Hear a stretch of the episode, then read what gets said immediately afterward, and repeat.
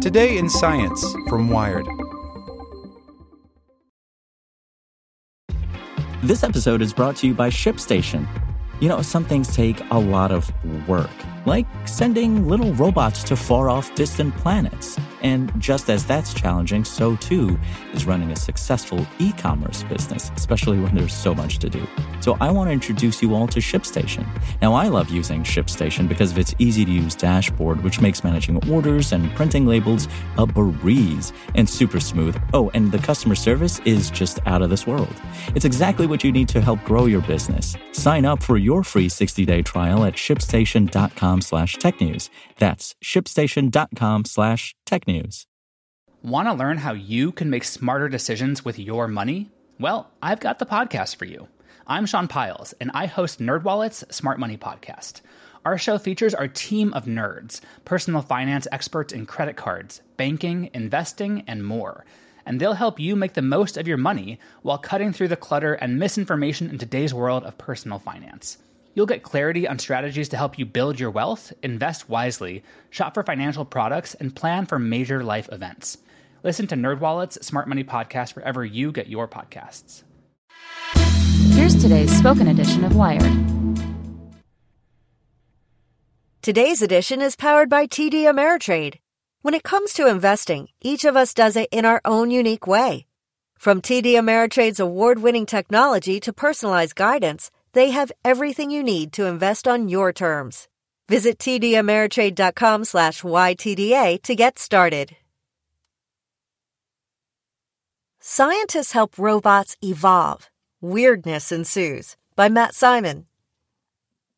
Evolution is a trip.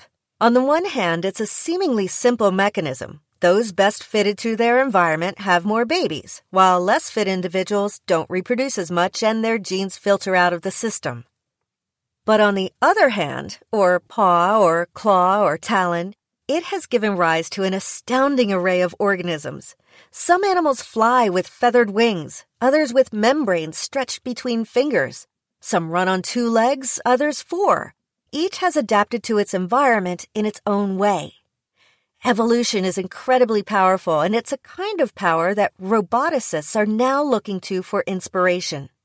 New proof of concept research from scientists in Australia explores how evolutionary algorithms can design robot legs tailored to walk on specific surfaces. The results are at once logical, counterintuitive, and bizarre, and could hint at a novel way for roboticists to engineer walking machines.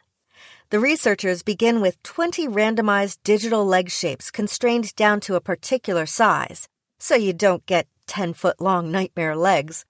Each design is based on elements called Bezier curves. A Bezier curve is if you're in Microsoft Paint and you define a curve by clicking on a couple of control points, but it's in three dimensions, says research scientist David Howard of Australia's Commonwealth Scientific and Industrial Research Organisation.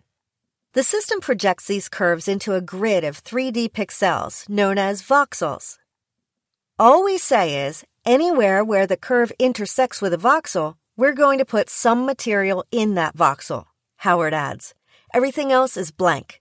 This gives each design its unique shape.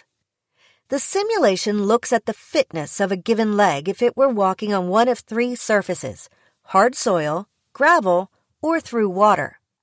Only instead of selecting for traits like good eyesight or camouflage like natural selection would in nature, the system selects for how much torque a motor would have to exert if it had to power a leg shaped a particular way to walk across one of the surfaces. In other words, an energy efficient leg is a good leg. Bonus points for leg shapes that require less material. If we have a gravel surface and we walk the leg through it, we calculate the forces on the individual pieces of gravel, says Howard it gives us a really high fidelity look at what the leg is actually doing in the environment. Same with water and the hard soil. The researchers then take those original 20 legs and combine the best performing ones. That is, selecting the most fit, which reproduce to create child legs that look a bit like them. We just do that again and again and again, says Howard. 100 generations total. They ended up removing the lowest performing half of the population, like a nasty environment might cull a population of animals in nature. And then, what happens is we get this automatic adaptation to the environment. Hop over to this story on Wired.com if you have a chance. There's an image there. At the top are the legs that the evolutionary algorithm determined would most efficiently walk across hard soil.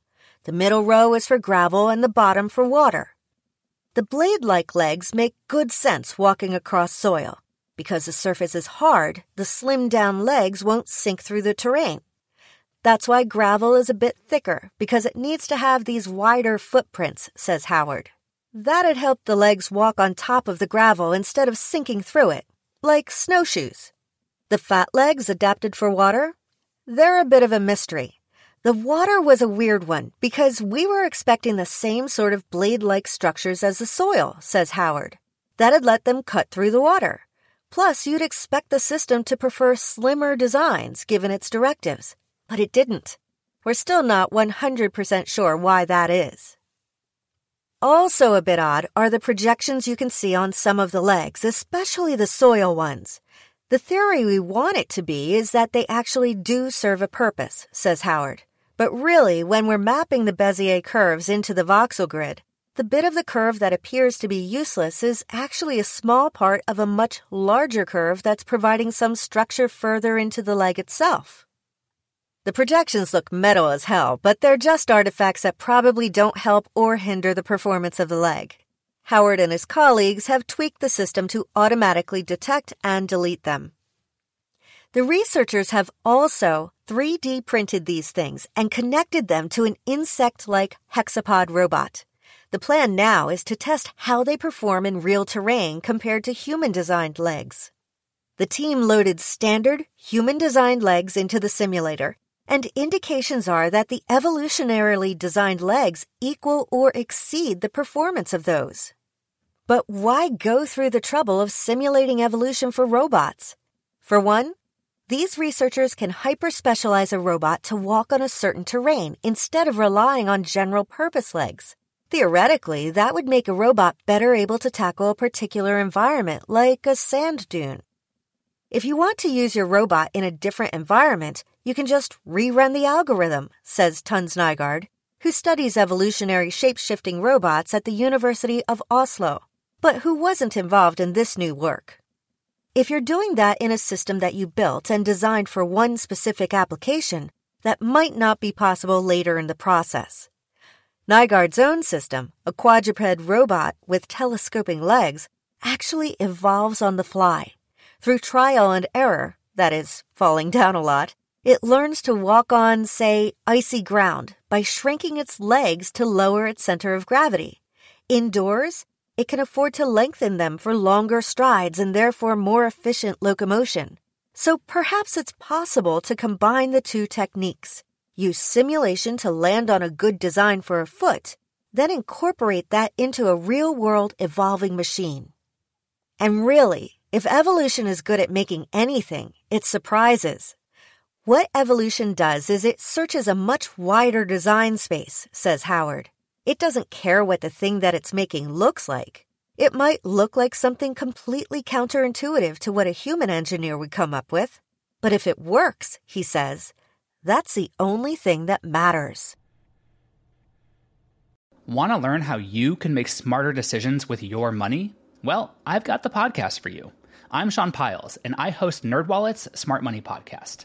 Our show features our team of nerds, personal finance experts in credit cards, banking, investing, and more.